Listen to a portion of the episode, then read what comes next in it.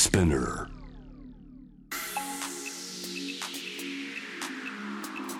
Amazon exclusive.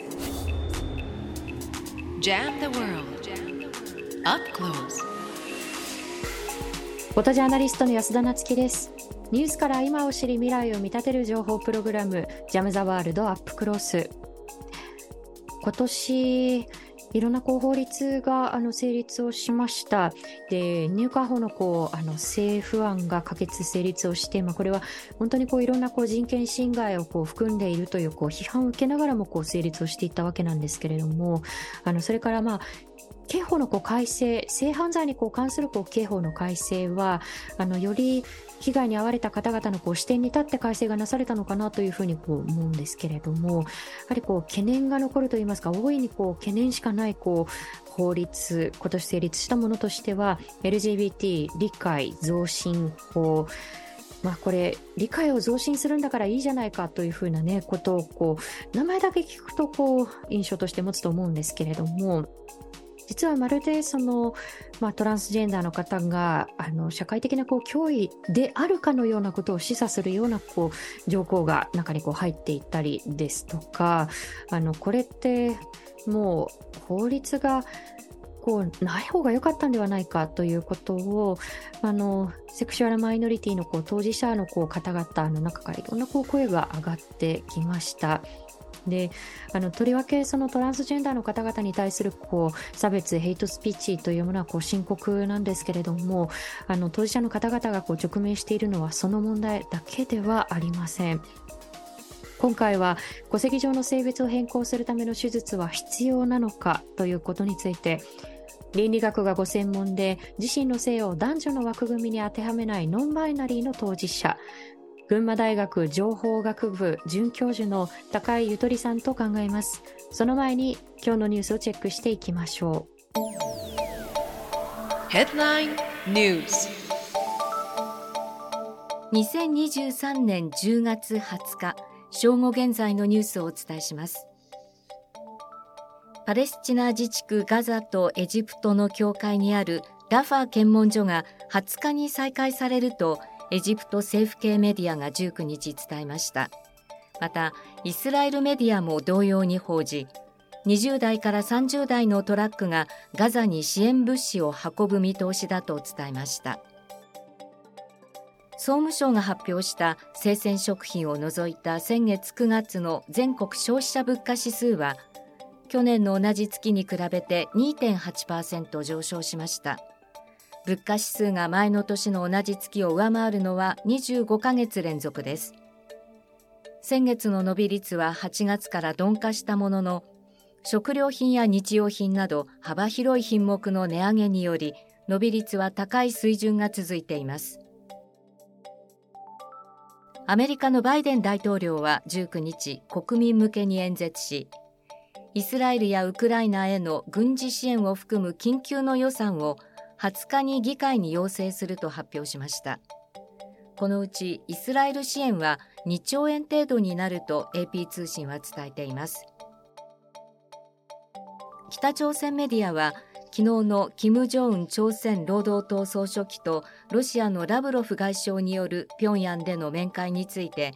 見解の一致を見たと伝えました。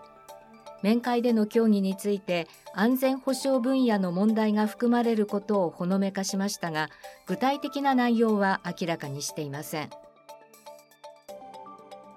第2次岸田再改造内閣が発足してから初めての本格論戦となる臨時国会が今日召集され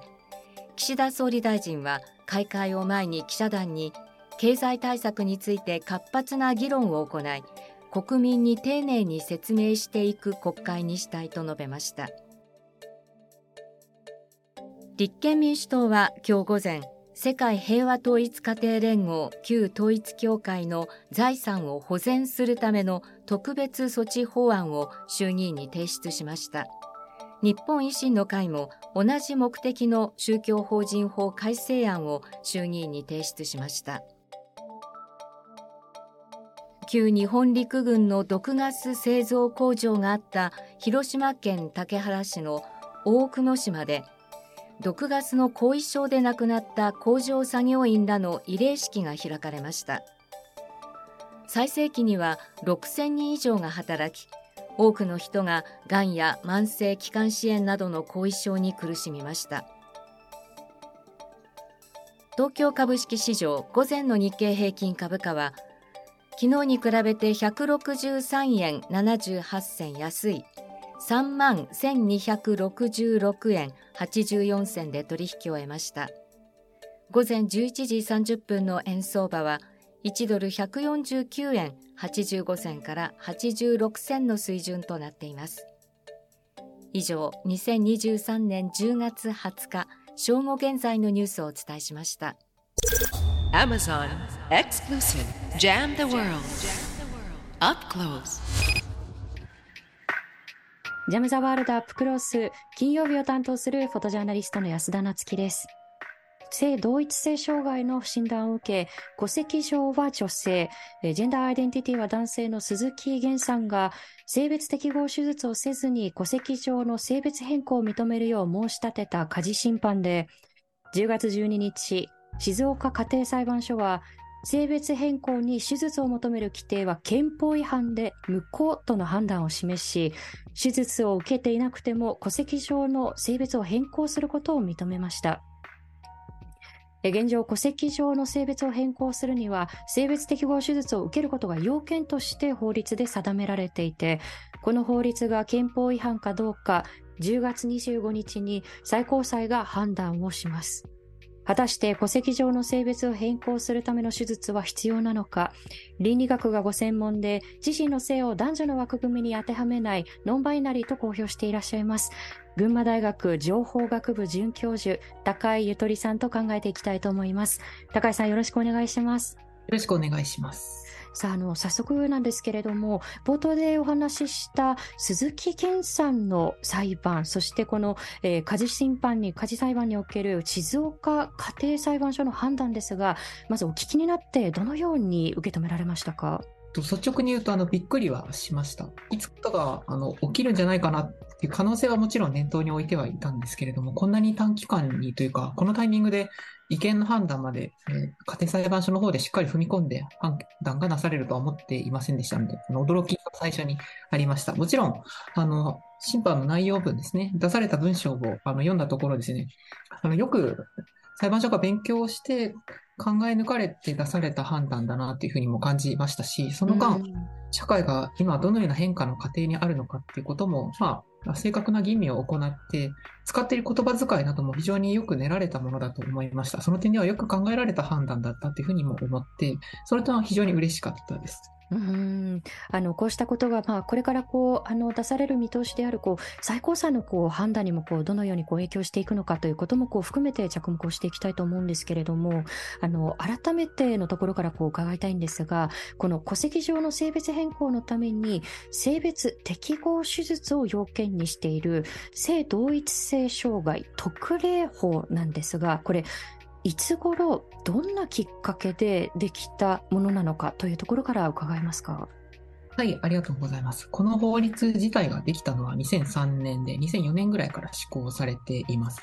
で、できたきっかけとしては、まあ、様々な要因があります。すごく狭い範囲で見れば、まあ、国会でどういう人が動いたとか、あるいは自民党のこういう議員さんがいたみたいな、狭い範囲で見れば、そういう、政治的な話をすることももちろんできます。個人名をみんな承知のことなので挙げてしまうとですね、かつて厚労副大臣もお務めになった野野千恵子さんという議員議員さんがいらっしゃいまして、この方が自民党の中で2000年ぐらいから確か、えー、勉強会を作ってですね、制度会の人たちのための法整備を進めていくっていう勉強会を作っていて、まあ、その後、ちょっと野野さんが忙しくてお休みにしてなっていた間は勉強会も休会になって、でもちょっと役職を解かれて、えー、勉強会を復活させて、法律ができて、みたいな流れが短期的には存在しています。もう少し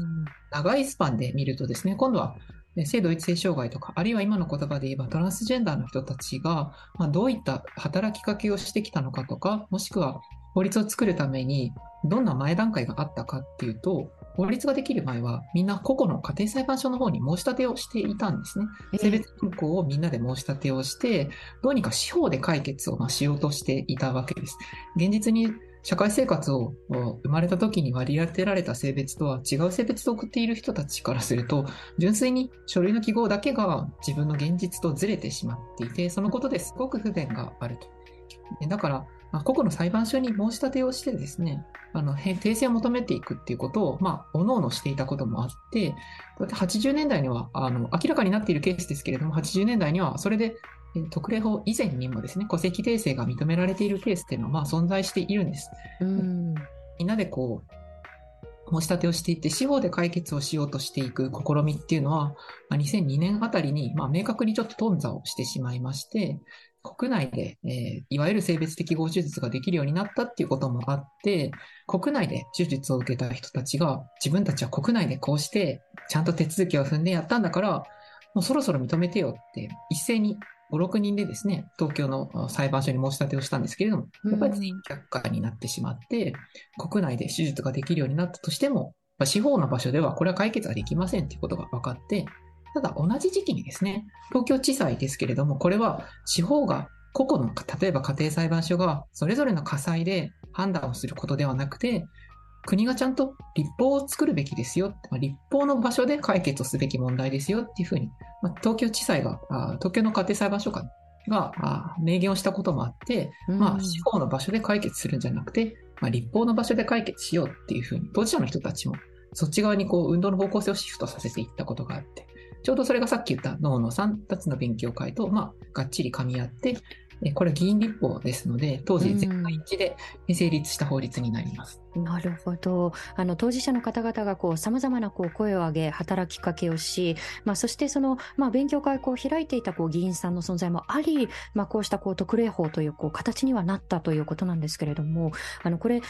あの、先ほどこうお話しいただいた通り、その国内でその性別適合手術を受けて、で、それでもこう性別変更が認められなかったこう人たちがいたというこう、まあ、その法律が特例法ができるところのこう前段階のお話いただいたと思うんですが、で、こうしたことが、この性別適合手術が要件になっていくというところに、こう影響していくという、そういった流れがあったということなのか、この点についてはいかがでしょうか？そうですね。えーと、性別変更の要件を特例法は定めていて、あの、性同一性障害の、まあ、診断を持っていること、診断されていることっていうのを、まあ、除くと5つ要件があるんですね。はい、で、それの要件がなぜ入っているのかっていうのを理解するっていうのは、あの、今、手術っていう言葉で話題になっていることだけに限らず、前提が何を要求しているのかっていうのは、まあ、すごく重要です。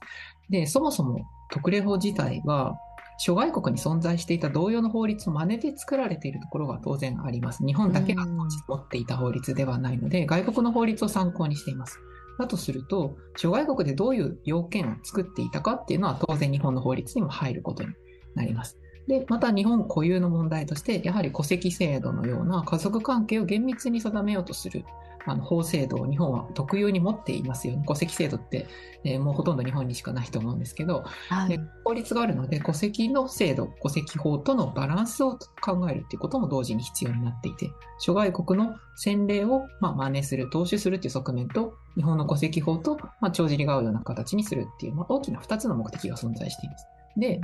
当時2003年なんですけれども、諸外国に存在していた同様の法律、例えば、トランスセクシャルとか、トランスジェンダーとか、あるいは日本だと性同一性障害って言われますけれども、こういう生まれた時に割り当てられた性別とは違うアイデンティティとか違う性別へと自分の生活や人生をシフトさせていく人たちのための法律上の性別を変える法律っていうのは、諸外国ではどうなってたかっていうと、当時すべての、ほぼすべての国で、ほぼすべてっていうかすべての国だと思いますが、うん、人条件が入っていたんですよ。うんうんなければいけないっていうのが全部入ってて、はい。日本で法律を作るときも、その条件は入るんですよ。で、この点に関して、日本で新しい法律を作るときに、おそらく争う余地っていうのはほとんどなかったと思います。もう障害国全て入っているので、もちろん当時の当事者の人たち、運動をやっていた当事者の人たちの中には、手術を受けていない人もたくさんいたそうです。あの先日それに関わっていた方とお話しする機会もありましたけれども、うん、当事者運動をやっていた人たちでおそらく半分か半分より少し多いぐらいの人たちはいわゆる不妊状態になるための手術っていうのを受けていない人たちででも自分たちにはあ当てはまらない条件だけれども、まあ、この条件を入れ入れないことには成立しないだろうっていうので、この点に関してはほとんど、あの、おそらく国会も含めて争う余地はなかったと思います。そういう経緯があって、あのいわゆる手術ですよね。不妊状態にするための手術を受けていることっていうのが、まあ、日本の条件に、法律の条件に入っているって経緯は、まあ、こういう形になっています。なるほど。あの、先ほどこうおっしゃったように、その、まあ、割り当てられたこう性別と、こう、ご自身のこう、アイデンティティというものがこう、違っている、こう、一致しないというこう方々が、じゃあその戸籍上のこう、性別をこう、まあ、変えたいというふうにこうなったときに、今のこう、法律のこう、枠組みの中では、マストでこのこう、まあ、性別適合手術を受けなければならない。ただその、マストというふうになると、こう、本当はこう望まないんだけれども、でもこう、戸籍上のこう性別をこう変更したいから、まあ、やむを得ず、こう、それをこう選ぶというこう方もいらっしゃると思うんですよね。で、例えば、まあ、これ本当にこう、あの、個々人でこう、千差万別だとは思うんですけれども、まあ、心身だったりですとか、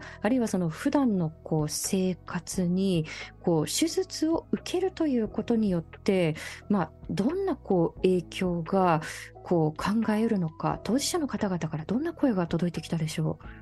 なるほど。うーん、そうですね。えっと、答え方はいくつかの角度から答える必要があると思います。一う。はいつ。なんですけれども、法律が求めていることが果たして性別適合手術なのかどうかっていうことも、まあ、実は考えなければいけないことです。今回の家庭裁判所の静岡の件ですけれども、性えー性同一性障害の特例法だと、まあ、こういう条件クリアしてくださいねって言って4番目に当たるので、まあ、はい要項要件っていうふうに言われます。これが求めているのは、あの生殖腺がまあ機能しないこと、あるいは生殖腺をまあ取り除いていることなんですよ。つまり、うん状態であるっていうことをとにかく求めているんですよね。で、不妊状態であるためには、まあ、手術を受けなければその状態にならない人たちっていうのがたくさんいるので、実質手術を要求するっていう形になっています。なので、まあ、これは手術要件って言われることがあるんですけれども、まあ、間違ってはない。ただ、これは不妊状態を求めているっていうことは、まあ、一つ気にしておかなければいけないことです。他方で、性別適合手術っていう言葉はですね、トランスジェンダーの人たちが自分の体をどうしても自分の体として生きていけなくなって、あの外科的に介入することによって、まあ、自分の体を取り戻すっていう、まあ、そういう医療的に必要な手術の名前です。性別適合手術っていうのはそういう名前です。うん男性にありがちな体を持っている人だと、まあ、陰茎を切除したりとか、睾丸や陰嚢をまあ取ったりとか、あるいは新しく膣を作ったり、そういうのが該当しますし、えー女性にありがちな体を持って男性へと体や生活をシフトしていく人だと、性別適合手術って、まず第一には、まあ、多くの人にとってはですね、あの胸を取ることなんですよ。うんニュースとか膨らみを除去する手術が、その性別に自分の体を適合していくときに、多くの場合優先的に行われることなんです。うん他方で、不妊状態でなければならないって言われると、さっき言った女性にありがちな体から男性と自分の生活や人生をシフトしていく人の場合、あの子宮や卵巣を取ることを求められているんですよね。うんで、これって当事者の人たちからすると、まあ、優先順位必ずしも高くないケースが多いんです。うん目を取るっていうことの方が明らかにこう外からも見えるし自分でも意識しなければいけないのであのすごくきついバインドを締めて生活している人も多かったりするんですけど、うん胸オペって言われるそっちの方が明らかにこう優先度が高い人が多くて子宮卵巣を取るって言ってみれば法律が求めているからまあ渋々取っている人たちっていうのが少なくて、うん。これがすごく重要なところで性別適合手術っていうと、まあ、本人にとって医療的に必要なものに聞こえてしまうんですけれども、ところさっき言ったこの FTM ってこれまで呼ばれてきましたけれども、子宮卵巣を取ってくださいって法律に従って取っている人たちっていうのは、自分がどうしても子宮卵巣があることがす嫌で嫌で仕方ない人もいらっしゃりはするんですけれども、うん。でない人も、まあ、その手術を受けることをまあ強いられている側面があって、じゃあ果たしてそうやって法律の定めですからやってくださいって言われて受ける手術のことを性別適合手術って呼んでもいいのかっていうのは、これ自体ちょっと考えなければいけないことだっていうのは、まあ一つ言っておく必要があります。次に、うん。じゃあ不妊化を伴うような手術を受けたとして、男性にありがちな体を持っている人が陰茎を切除したりとか、睾丸を取ったり、もしくは女性にありがちな体を持っている人が子宮や卵巣を取ったりして、社会生活でどんな変化があるのかっていうのって皆さん考えたことあるでしょうか？うーんってなると思うんですけど、実際のところですね、社会生活を行う上で、もちろん本人がね、自分の体が自分のものになってすごく嬉しいし、その、なんか性別違和がなくなるってすごく重要なことなんだけど、はい社会生活を送る上で、そういった下腹部の手術をしているっていうのは、実際何の影響も与えないんですうよね。んうんちょっと想像してみてほしいんですけれども、トランスジェンダーではない人が、じゃあ、例えば生殖腺を除去することになりました。まあ、事故でも病気でも構わないんですけれども、除去することになりました。すごくショックなことかもしれないし、辛いことかもしれないし、アイデンティティが揺らぐかもしれないんですけど、じゃあ、周りの人が、あ、なんだ、清掃なくなったんだ、女の人だねってなるかっていうとならないと思うんですよね。うんうん A は子宮卵巣がなくなったんだ。え、じゃあ今日から男の人じゃんってなるかっていうとならないと思うんですよ。その人は生殖腺を体に持っていようと思っていまいと、男の人は男の人として社会生活を送るだろうし、女の人は女の人として社会生活を送るだろうし、うん何せ周りから見えないわけですから、うん。まあ関係がないんですよね。で。トランスの人たちの中には当然自分の望みで手術を受ける人がいるんですけど、手術するだけで何か社会生活が変わるかっていうと変わらないんですよ。うんうん。昔になりますけれども、まあ、周りから見えないので、えほとんど社会生活には影響はないです。あるとすると、やっぱり望んでいる手術を受けることによって、自己肯定感が上がったりとか、ずっと体のことで悩まなければいけない状態から解放されるので、その点はすごくポジティブな影響はあるんですけど、うん社会生活に直に影響する要件では、まあ、これはないということですね。すいません。答えになっていたでしょうか。はい、ありがとうございます。あの、今のお話ですと、まあ、社会生活でこう直で影響がないにもかかわらず求められている。しかもそれが、まあ、生殖にこう関わることというふうになると、そこに対して国家が介入する、介入するというよりもこう管理ですよね。それを条件にしてくるとなると、これ、まあ、人権的に見ても非常にこう問題ではないかというふうに私自身は感じるんですが、その点については高橋さんいかがですか？そうですね。あの、明確に問題だと思います。あの、うん不妊状態でなければいけない。しかも、その不妊状態を作り出すためには、自主的に手術を受けなければいけない状態の人たちがたくさんいます。それは今回の静岡の火災の判断においても書かれていますけれども、あの受けたくない医療措置を受けない権利とか、うん。体を自分のものとして生きる権利、そして生殖に関わることですから、自分の家族を作ったり維持したりする権利、もちろんそこには家族を作らない権利も入りますけれども、私生活を営む権利とか、あるいは場合によっては性自認を尊重される権利っていうのも、まあこの要件は侵害をしていることになります。先ほど特例法ができたのは2003年だと申し上げました。その時点では、世界のすべての同様の法律には同様の条件が入っていたんですけれども、この日本の特例法ができた翌年ですね、2004年にイギリスで同様の法律ができたんですがその法律にはこの不妊状態でなければならない、まあ手術を受けていなければいけないという条件は入ってなかったんですよね。で、なんでかっていうと、やっぱりこれは人権侵害だろうっていう認識着をしていくこときっかけにまあそれはなったんですけど、その判断があったからです。実際その後作られた新たな法律にはほとんど同様の要件は入っていません。日本で特例法を作るために尽力した当事者の人たちとあの話すことがあったんです、あるんですけれども、はい。2004年にイギリスのあの法律ができたのはすごく想定外だったっていうことは強く悔しそうにあのおっしゃっていました。あの、どの国にも入ってるから日本の法律にも入れたし、それはしょうがないと思って飲んだけれども、うん。9年に、まあ、これは人権侵害だって言っていいっていうふうに世界の流れが大きく変わっていって、実際その後急速にですね、うんトランスの人たちの性別、法律上の性別を変えていくプロセスに、この条件を入れるっていうのは人権侵害ですよっていうことは、まあはっきり言われる、国際機関からも言われるようになってきたので、うん。社や法学者の人たちで、まあ、この問題に、え世界の状況を知りつつ、この問題に関心を持っている人で、この条件が人権侵害でないと考えている人はまあいないと思います。今回火災のあの審判ですね、ネットで読めますので、興味がある人はまあそれも読んでみるといいと思います。うん。あの先ほどその2004年のこうイギリスのこう例を挙げていただきましたしあの国際機関もということを少しおっしゃいましたけれどもあのどうでしょうその、まあ、これはその、まあ、憲法判断でもこう大きなあの影響をこう与えているものだと思うんですけれどもその WHO 世界保健機関のこう見解だったりあるいはその、まあ、人権のこう問題なので国連人権理事会のこうから出されているこう見解などはいかがですか？WHO を含めてですね、あの世界の国連、国際機関の7つが連合になって、あの、ある時期にですね、不妊化を伴う医学的措置について、これは強制したりするものでありませんよっていう声明を出していて、これはトランスの人に限らず、例えばインターセックスの人たち、えー、っと、今で言うと、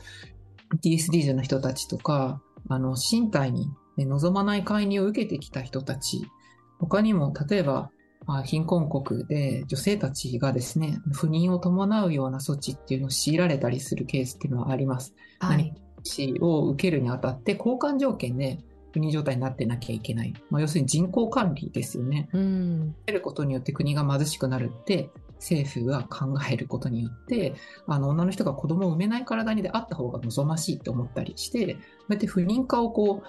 半ば強いられている人たちっていうのが世界中にたくさんいて、トランスジェンダーもその集団での一つであるっていうふうに、その国際機関は声明の中で書いていて、トランスジェンダーに関するセクションでは、まあ、明確にですね、これは2014年に出ている声明ですけれども、トランスジェンダーの人たちが法的に登録された性別を変更するときに、不妊状態でなきゃいけない。あるいはそのために手術をしなきゃいけない。こういう要件を課すっていうのは人権侵害であるっていうふうに書いていて、まあ、間もなく声明から10年になります。で、この声明と同様のせあの立場から国連の人権理事会も日本にあの申し入れをしていて、勧告を繰り返しています。あの岸田さんはなんか G7 とかでなんか性自認や性的思考の多様性をなんか尊重しますよみたいな共同宣言とか、まあ、一緒にね、出したりサインしたりとかするわけですけれども、まあ、実際にはそうして国連の人権機関から勧告を受けてもいて、これはなくさなければいけないっていうのは、あの人権の観点からすると、もう答えは出ていると思います。うんいや人権に関するこう勧告をさまざまガン無視するっていうことがちょっと常態化してしまっているのがね、私も非常にこう気がかりではあるんですよね。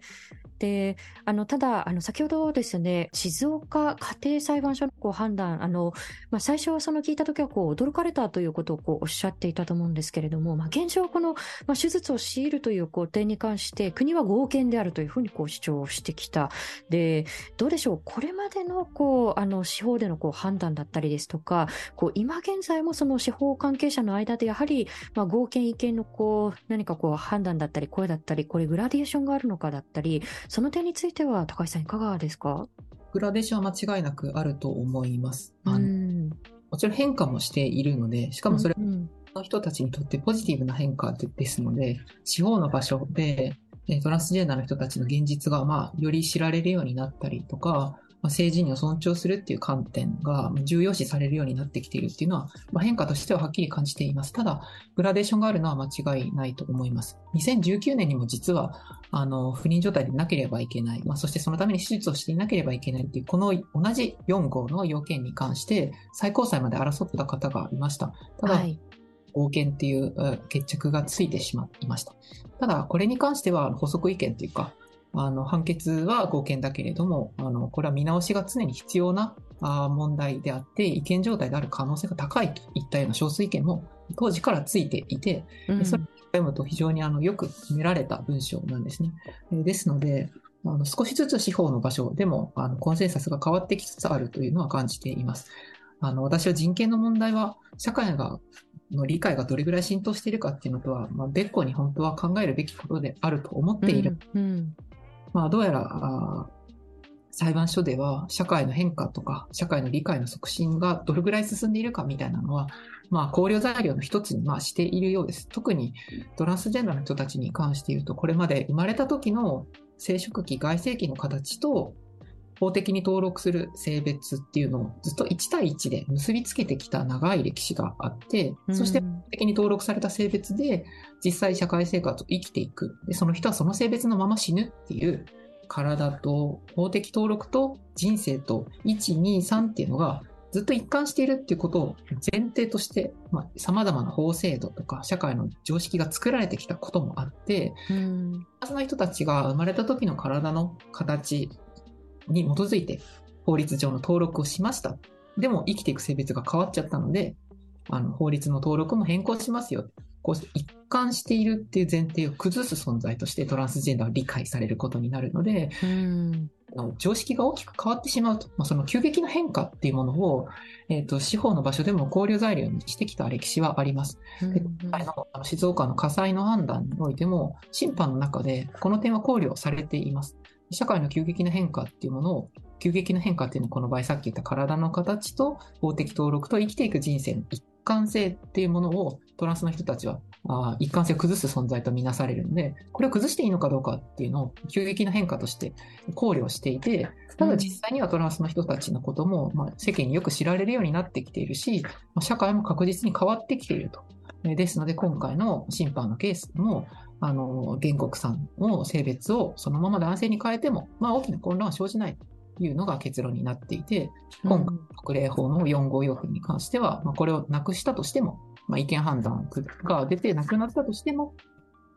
急激な社会の変化っていうのは、かつてのようには生じないっていうふうに書かれているんです。20年前であれば、特例法ができた時であれば、それはちょっと大きな変化として社会に受け止められたかもしれないけれども、この20年でまあ社会は大きく変わったと。しかし法律は全く変わっていないと。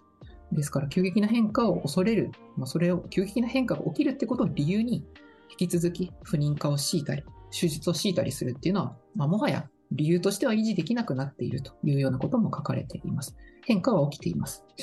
うんうん、あの、先ほどあの、高井さんがおっしゃってくださった点、非常にこう重要だと思っていて、こう、マジョリティが理解をしてやったから、マイノリティに人権あげますよ。では本来はないんだけれどもという、こう、軸足をこう前提にしながらも、まあ、確実にこう、社会は変わっているし、様々なこう、国際的なこう、勧告も踏まえて、で、年内じゃあ最高裁がどのようなこう、司法判断を下すのかということも、私たちもこう、注目をしていきたいと思うんですが、ただ一方で、あの、高井さんこれはあの、いろんなところで発信をされてきたと思思うんですけれど、も、いわゆるバックラッシュの激化もあの懸念をされているところだと思うんですね。この点について改めて伺えますか？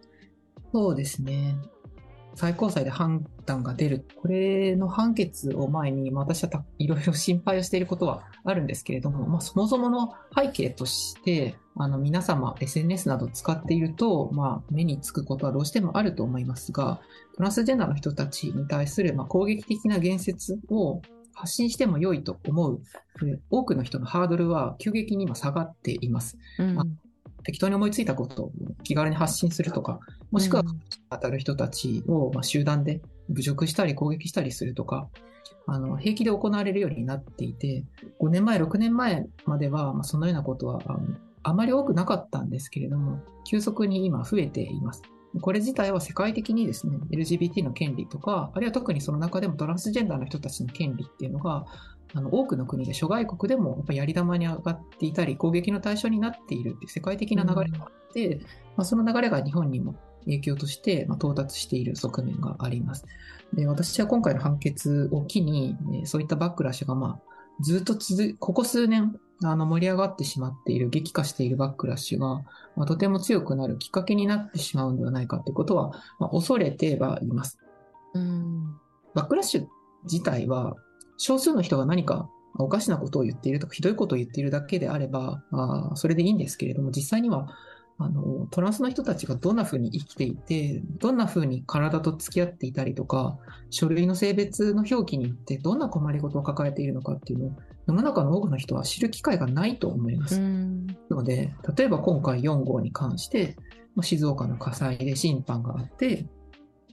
男性に変更しますよって、そういう審判が下ったって、そういうニュースを見て、あじゃあこれからは、なんか男の人が誰でも問題に入れる時代が来るかもしれない、怖いみたいな。なんか、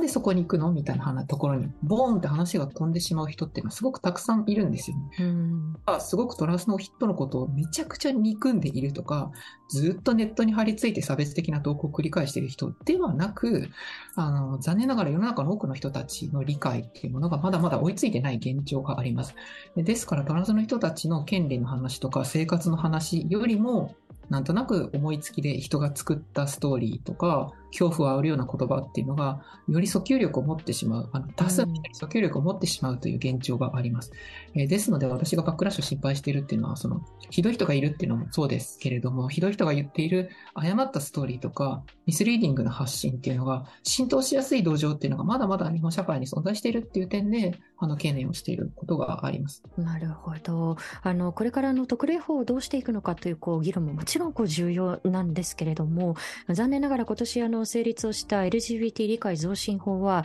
あの、そうしたこう差別であったり、こうヘイトスピーチだったり、で、それに対してはむしろこう逆効果なんではないかということを私自身もこう懸念しますし、そうなるとどうでしょう、こう、身近なこうところから発せられるこう、まあ、マイクロアグレッションのようなこうものから何かこう、うん差別やこうヘイトスピーチが一人歩きをしがちなこう土壌があるということに対してはどのようなアプローチが求められるのか、まあ、例えば包括的なこう差別禁止法なのかあるいはその公教育の中でどのようにこう共有をしていくのかということだったりその点については高橋さんいかがですか？ありとあらゆることが必要だと思います。うんおっしゃってくださった包括的差別禁止法は、ま絶対に必要です。あの、諸外国が持っているようにですね、包括的っていうのは、様々な差別を受けがちな属性の人たちをこう、広く包摂をして、こういった理由で差別をしてはいけませんよ。例えば、障害があるかないかで差別してはいけませんよとか、性別によって差別をしてはいけませんよとか、性別を変えたことが理由で差別してはいけませんよと、いろいろな属性を列挙した仕方で、包括的に差別を禁止する法律を作る。そしてそれに合わせて、国内にきちんと人権救済機関を作るっていうのは、絶対に必要だと思うんですけれども、あの、まだ進んでいない。ですので、これはトランスジェンダーだけの問題ではないということは、まず理解しておく必要があると思います。他にも、教育の文脈ももちろんそうです。LGBT に関する教育っていうのが、まだまだ学校の先生の頑張りに委ねられてしまっているところ、うんうん、公教育が持つあの影響力とか、市民社会のコンセンサスを作っていくベースとしての公教育の役割は非常に大きいんですけれども、まだそこの点、LGBT に関しては、学校現場の頑張りとか、ちょっと関心のせいる強い先生がいて、外部講師が呼んできて、勉強会ができて、みたいな、かなりこう個人に依存する側面が強くなっているので、あの、早く、ま、カリキュラムに組み込むなりなんなりしてほしいんですけれども、ただここでもやっぱり、LGBT とかトランスジェンダーだけの問題ではないと思います。その性の多様性について子供たちが学ぶ機会があるっていうのは、私は包括的な性教育の一部として、あの子供たちにはそういう機会を提供されてほしいと思っています。うん、単にね、レズビアンやゲイのことを勉強しましたっていうのではなくて、やっぱりみんなの体や心のこと、特にまあ、成長していったり、体に変化が訪れる時期の子供たちにはなおさらですね、性教育っていうものが幅広い視点から提供されてほしいと思っていて、まあ、日本残念ながら性教育自体が非常にこう、制約がめちゃめちゃかかって、うん、そうですね。やっぱりこう、性の多様性や LGBT の問題であることに加えて、まあ、性教育をきちんと機会として提供するっていう問題だったり、もしくは人権に関することを、体や心やプライベートに関わる重要なことを子供たちと向き合う先生たちってすごく時間も労力もかかるはずなんですけど、学校の先生がめちゃくちゃ忙しいと、そういうことってやっぱりできなかったりして、どうしても教科書に書いてあることの穴埋めで、うん、受精、射精とか、それが終わっちゃうみたいな、良くないと思うので、学校現場の先生たちがもっとこう、大切な事柄について子どもたちと向き合える時間が必要である。これは完全に教員の労働の問題です。うんうんうん、から変えなければいけないことが変わらない限り、何かがカリキュラム変えたから全てが良くなりましたとか、包括的差別禁止法ができたので、もうみんなトランスジェンダーのことについて差別しませんとか、そんなことにはならないので、ありとあらゆるところから、まあ、変わっていく必要があることは多いと思います。うんいや本当にこうあの全方位的にこう様々なこう対策が必要で、今おっしゃったようにこう包括的な差別禁止法、あるいは政府から独立したこう人権機関、これももう20年以上もずっと作りなさい、作りなさいっていう子に言われ続けて足踏みをし続けているだったり、包括的なこう性教育で、それをこう実行するするためにはやはりガチガチなこう先生たちのこう働き方じゃダメだよね、だったり、いろんな抗がの課題をこうあぶり出していただきましたけれども、あの最後にこのまた、あの特例校のこう話にこう戻ってしまうんですけれども、この性別変更にこう関わる、まあ、法律であったり、こう手続き、今日すでにあのお話をいただいている中でも、こう様々なこうヒントだったりですとか、こう課題をこうお話しいただきましたが、改めてこうどのようなこう形になっていくのがこう望ましいのかという点を最後に伺えますか？ありがとうございます。ちょっとだけ歴史の話というか、さっき言った話でもあるんですけど、はい。じゃ昔、司法で問題を解決しようとしてたんですね。でも、く家庭裁判所に却下され続けて、その上で裁判をしてもまあ勝てないというので、立法へと軸足が移りました。で、特例法はできました。ただ今特例法を改正するっていうことは20年間ほとんど行われていません。例外的に一度だけ、あの、未成年の子供がいてはいけないっていう条件が今入ってるんですけど、これ法律ができた時は子供がいてはいけないっていう条件だったので、ちょっと一回条件緩和をしたことはあったんですけれども、まあ、それを除いて20年間法律変わってないんですよね。うん。一方の場所で、法改正っていう仕方で、この法律をより良いものに変えていくっていうことが、ほとんどできなかった。っていうか、全くできなかったと言ってもいいと思います。特例法を作った時の当事者運動をしていた人たち、本当に国会を回って議員と話をしていた人、アクティビストの人に聞いたんですけれども、まあもう誤算だったと言っていました。法律を作って良くない条件もたくさん入っているけれども、法律っていうのは小さく産んで大きく育てるんだと。そうやって言われて説得されて、この法律を飲んだし、こんなひどい条件があるのは作らない方がいいって言って、あの反対をした人たちもいたんですけれども、作るときには、これは変わっていくものなんだっていう前提で作ったと。ただ20年間ほとんど何も変わらなかった。これはもう大きな誤算だったというか、あの、驚いてるみたいなことをおっしゃっていて、つまり議員立法としてできたにもかかわらず、国会は、まあ、立法の場所は、そして国会議員は、この問題について関心を寄せてこなかったんですよ。うん。今何が起きてるかっていうと、司法の場で争いが起きてるわけですよ。うん。司法にみんなチャレンジしてうまくいかないから立法した。でも立法したけれども全く変わらないからみんな個々の要件に関して裁判を起こしているんですよ。中期的な見通しになりますけれども、このまま当事者の人たちが個々の要件について裁判をしていけば、特例法はもう間違いなくスカスカになっていくと思います。4号要件についても判断が下るかもしれないし、うん。か下るだろうし、その後5号の要件に関しても判断が下るだろうし、同じように子供がいてはいけないってなんでなんだろうって思ってる人たくさんいますから、これに関してもどんどん違憲判決が中期的には積み重なっていって、5つの要件を課している特例法自体が、あの、もちろん同性婚ができるかどうかとかも影響しますけれども、要件として完全に骨抜きになっていく未来っていうのは避けられないんですよね。うん。私は4号に関する判決についても、あの、違憲判断が出ると、まあ限りなく違憲判断に近い判決は少なくとも出るだろうと、まあ私自身は、あの、思っていますし、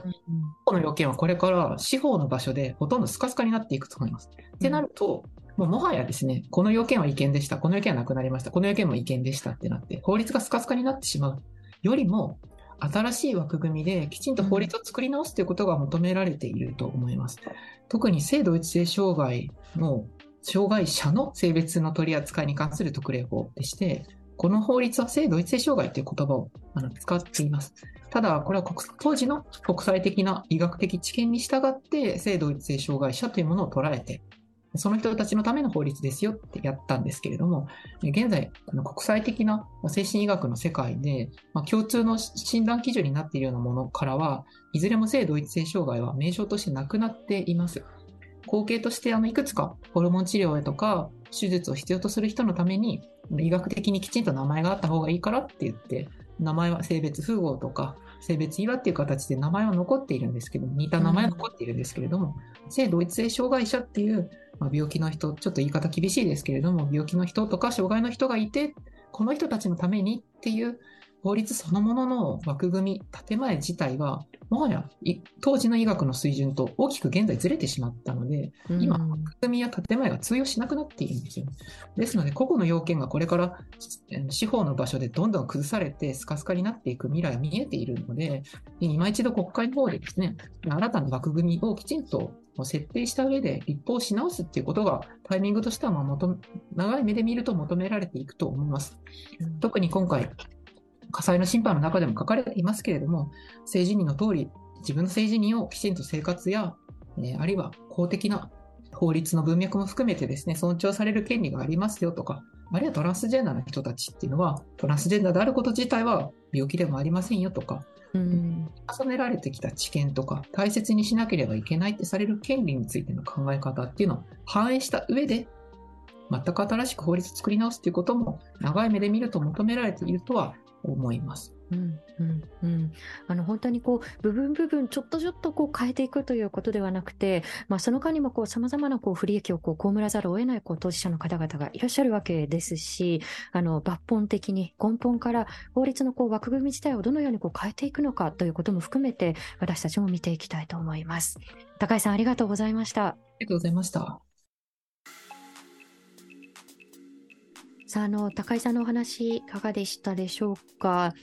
ね、特例法をこうちょっとずつちょっとずつこうあの変えていくということではなくてもうやはりあの根本からこう作り変えていけるのかという投げかけが最後にあったと思うんですよね。であのこれもこう話にこう上がったところですけれどもその特例法をどうしていくのかということだけではなくてでまるでそのトランスジェンダーの方々をこう社会的な脅威として見なすかのようなこう言説がじゃあなぜこの社会の中でこう一人歩きするのかなぜそうしたこう土壌があるのかということを考えたときに知らないこう触れてこなかったということに始まりでいざその、まあ、ヘイトスピーチがこう吹き荒れたときにそれを止める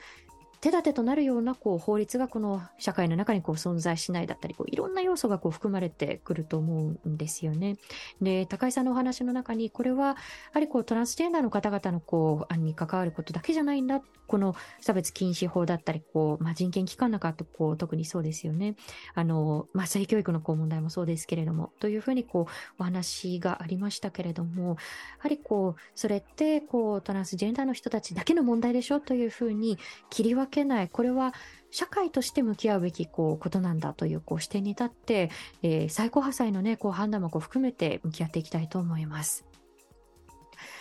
さあ、ニュースから今を知り未来を見立てる情報プログラム、ジャム・ザ・ワールド・アップ・クロス。毎週月曜日から金曜日の毎日午後3時に当日のニュースとともに配信しています。過去の配信会のアーカイブは Amazon Music で聞くことができます。ぜひ Amazon Music にアクセスして気になるテーマを見つけて聞いてみてください。フォローもお待ちしています。ここまでのお相手はフォトジャーナリストの安田なつきでした。Amazon Exclusive Jam the World Up Close